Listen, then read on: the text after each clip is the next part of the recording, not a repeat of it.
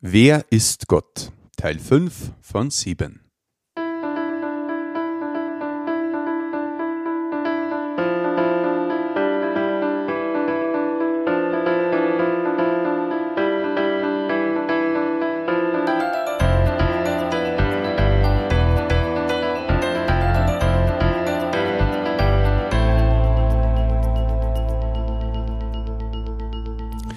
Christi und herzlich willkommen.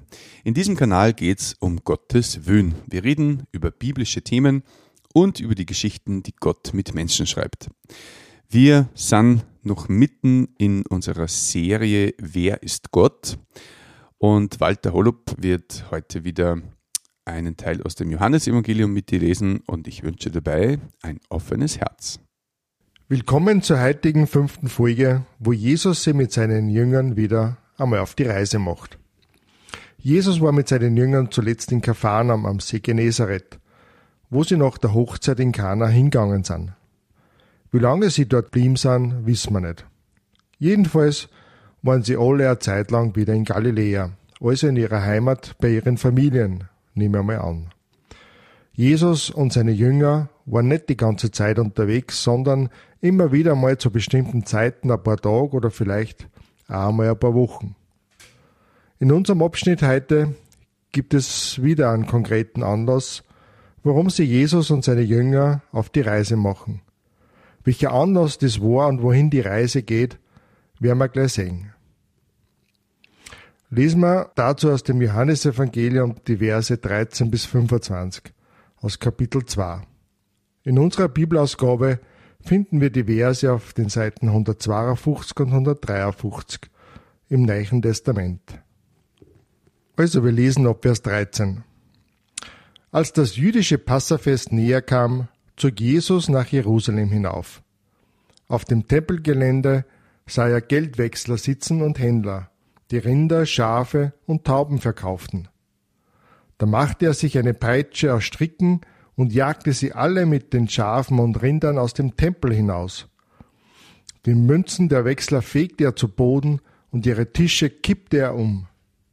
Den Taubenverkäufern befahl er, Schafft das weg von hier und macht das Haus meines Vaters nicht zu einer Markthalle. Seine Jünger erinnerten sich dabei an das Schriftwort, der Eifer um dein Haus wird mich verzehren. Die Juden aber stellten ihn zur Rede. Mit welchem Wunderzeichen kannst du beweisen, dass du das Recht hast, so etwas zu tun? Jesus entgegnete, Zerstört diesen Tempel, und ich werde ihn in drei Tagen wieder aufbauen. 46 Jahre ist an diesem Tempel gebaut worden, erwiderten die Juden, und du willst das in drei Tagen schaffen? Mit dem Tempel hatte Jesus aber seinen eigenen Körper gemeint. Als er von den Toten auferstanden war, dachten seine Jünger an diesen Satz. Da glaubten sie den Worten der Schrift und dem, was Jesus gesagt hatte. Jesus hielt sich während des ganzen Passafestes in Jerusalem auf. Viele glaubten in dieser Zeit an ihn, weil sie die Wunder sahen, die er tat. Doch Jesus vertraute sich diesen Leuten nicht an, weil er sie alle durchschaute. Niemand musste ihm etwas über die Menschen sagen, weil er wusste, was in ihrem Innern vorging. Soweit einmal der heutige Text im Johannesevangelium. Jesus geht mit seinen Jüngern wieder nach Judäa, in den Süden Israels.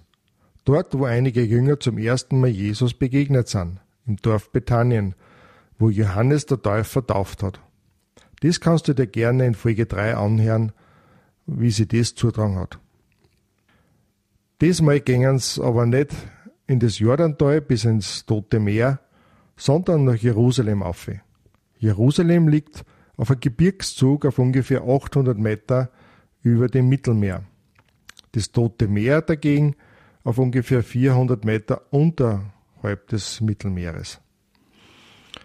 Das Ziel ist also Jerusalem und der Anlass für die Reise des Passafest oder auch Pessach genannt.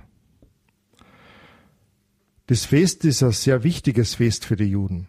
Es findet meistens im April statt und dauert eine ganze Woche. Dieses Fest erinnert an die Befreiung des Volkes Israel aus der langen Zeit der Sklaverei in Ägypten. Gott hat durch Mose und Aaron große Zeichen und Wunder in Ägypten gewirkt und sein auserwähltes Volk aus der Hand des Pharao befreit. Als Erinnerung an diese große Errettung hat Gott seinem Volk auftragen, das Passafest jedes Jahr zu feiern. Gott hat dazu auch genaue Anordnungen gegeben, wie das Fest zu feiern ist. Das kannst du gerne im zweiten Buch Mose in den Kapiteln 12 und 13 nachlesen. Das möchte ich aber an der Stelle jetzt nicht genauer beschreiben und darauf eingehen. Jesus und seine Jünger kommen in Jerusalem an und gehen vielleicht gleich direkt auf den Tempelberg. Als sie das Tempelgelände betreten haben, muss Jesus förmlich im Herzen getroffen haben. Jesus hat das ganze Treiben in Jerusalem zum Passafest sicher aus früheren Jahren kannt. Er und seine Familie sind wahrscheinlich jedes Jahr, wie auch viele andere Familien, nach Jerusalem aufgepilgert, um das Passafest zu feiern wie es eben Gott angeordnet hat. Aber jetzt, wo sein öffentliches Wirken als Sohn Gottes begonnen hat, kann er zu dem ganzen Treiben nimmer schweigen. Es muss ihm jedes Jahr aufs Neiche im Herzen weh dann haben, das zu sehen. Was war es eigentlich, das Jesus gestört hat? Was hat ihm im Herzen weh dann? Warum kann er dazu nimmer schweigen und warum muss er so hart durchgreifen? Wo bleibt da eigentlich die Liebe und Barmherzigkeit? Der Tempel sollte ein Ort sein, wo die Menschen, die kommen sind, Gott begegnen. Es sollte ein Ort der Ruhe sein, wo die Menschen zu Gott beten konnten und es sollte das Wort Gottes gelehrt werden. Es sollte Gott mit Liedern gelobt werden. Und ganz zentral war auch der Opferdienst. Die Menschen mussten daran erinnert werden, dass sie Sünder sind und Gott heilig ist. Der Tempel und das ganze Tempelgelände war ein besonderer Ort, wo man Gott begegnen sollte. Aber was haben die religiösen Führer damit gemacht? Die Feste, die Gott angeordnet hat, sind zu einer einträglichen Einkommensquelle geworden. Viele gottesfürchtige Pilger sind aus dem ganzen Land und aus entfernten Gegenden nach Jerusalem aufgezogen, um sich zu freien und Gott zu begegnen. Und diese Menschen betreten jetzt voll Ehrfurcht und Erwartung das Tempelgelände. Und was erleben sie jetzt da? Stille oder hören sie Lobgesänge und das Wort Gottes? Na, sie erleben stattdessen ein reges Treiben der ganzen Tierhändler und Geldwechsler. Da ist Zugang wie in einer Markthalle. Ein lautes Geschrei von die Viecher und der ganzen Menschen. Was für ein Schock für die Pilger. Was haben Sie für einen Eindruck bekommen über Gott? Und da kann Jesus nimmer weiter zuschauen. Er muss was dagegen unternehmen, gegen dieses Treiben. Er muss das Haus seines Vaters, wie er es selbst nennt, säubern, reinigen. Er macht es aber nicht überstürzt oder unüberlegt. Na, wir haben im Vers 15 gelesen, dass sich Jesus ein Peitscher Stricken geflochten hat.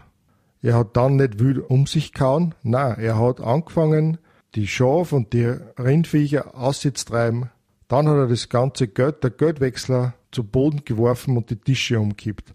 Und zum Schluss hat er die Taubenverkäufer mit ihren Tauben fortgejagt und gesagt, mach das Haus meines Vaters nicht zu einer Markthalle. Wenn es um die falsche Darstellung Gottes geht, da gibt's keine Nachsicht oder vielleicht ein, na ja, nicht so tragisch, das darf man nicht so eng sehen. Und Jesus ist außer sich, wie er sieht, wie das Haus seines Vaters missbraucht wird und dadurch den Menschen ein völlig falsches Bild von Gott vermittelt wird. Gott ist nicht interessiert an Geschäftemacherei. Er braucht unser Geld nicht. Er braucht unsere Gaben nicht. Gott ist der Geber. Er ist es, der uns beschenken will. Und eins nur, Jesus nennt den Tempel das Haus seines Vaters. Nicht Josef ist der Vater von Jesus, Josef ist praktisch nur sein Stiefvater. Gott ist sein richtiger Vater. Jesus ist der Sohn Gottes, der von oben herabkommen ist. Jesus geht es darum, die Herrlichkeit Gottes, seines Vaters, wiederzuspiegeln und das Wesen Gottes zu zeigen. Und da gehört auch der Tempel Gottes dazu und alles, was im Tempel geschieht. Wie reagieren jetzt die Menschen auf das Handeln von Jesus? Es gibt zwei Reaktionen. Zum einen lesen wir im Vers 17 von seinen Jüngern, die sie an ein Wort im Alten Testament erinnert haben. Der Eifer um dein Haus wird mich verzehren. Das ist eine positive Reaktion. Obwohl die Jünger von Jesus wahrscheinlich auch ziemlich überrascht gewesen sind, wie er alle Geschäftemacher aus dem Tempel verstaubt hat, haben sie aber durch ihre Offenheit Jesus gegenüber Erkenntnis gehabt. Dadurch haben sie sich an einen Vers im Psalm 69 erinnert, wie sie das Handeln von Jesus beobachtet haben. Das war sicher sehr eindrucksvoll für sie. Die Reaktion der Juden, also der religiösen Führer des Volkes, war ganz andere. In Vers 18 lesen wir, dass sie Jesus zur Rede stellen und sagen, mit welchem Wunderzeichen kannst du beweisen, dass du das Recht hast, so etwas zu tun?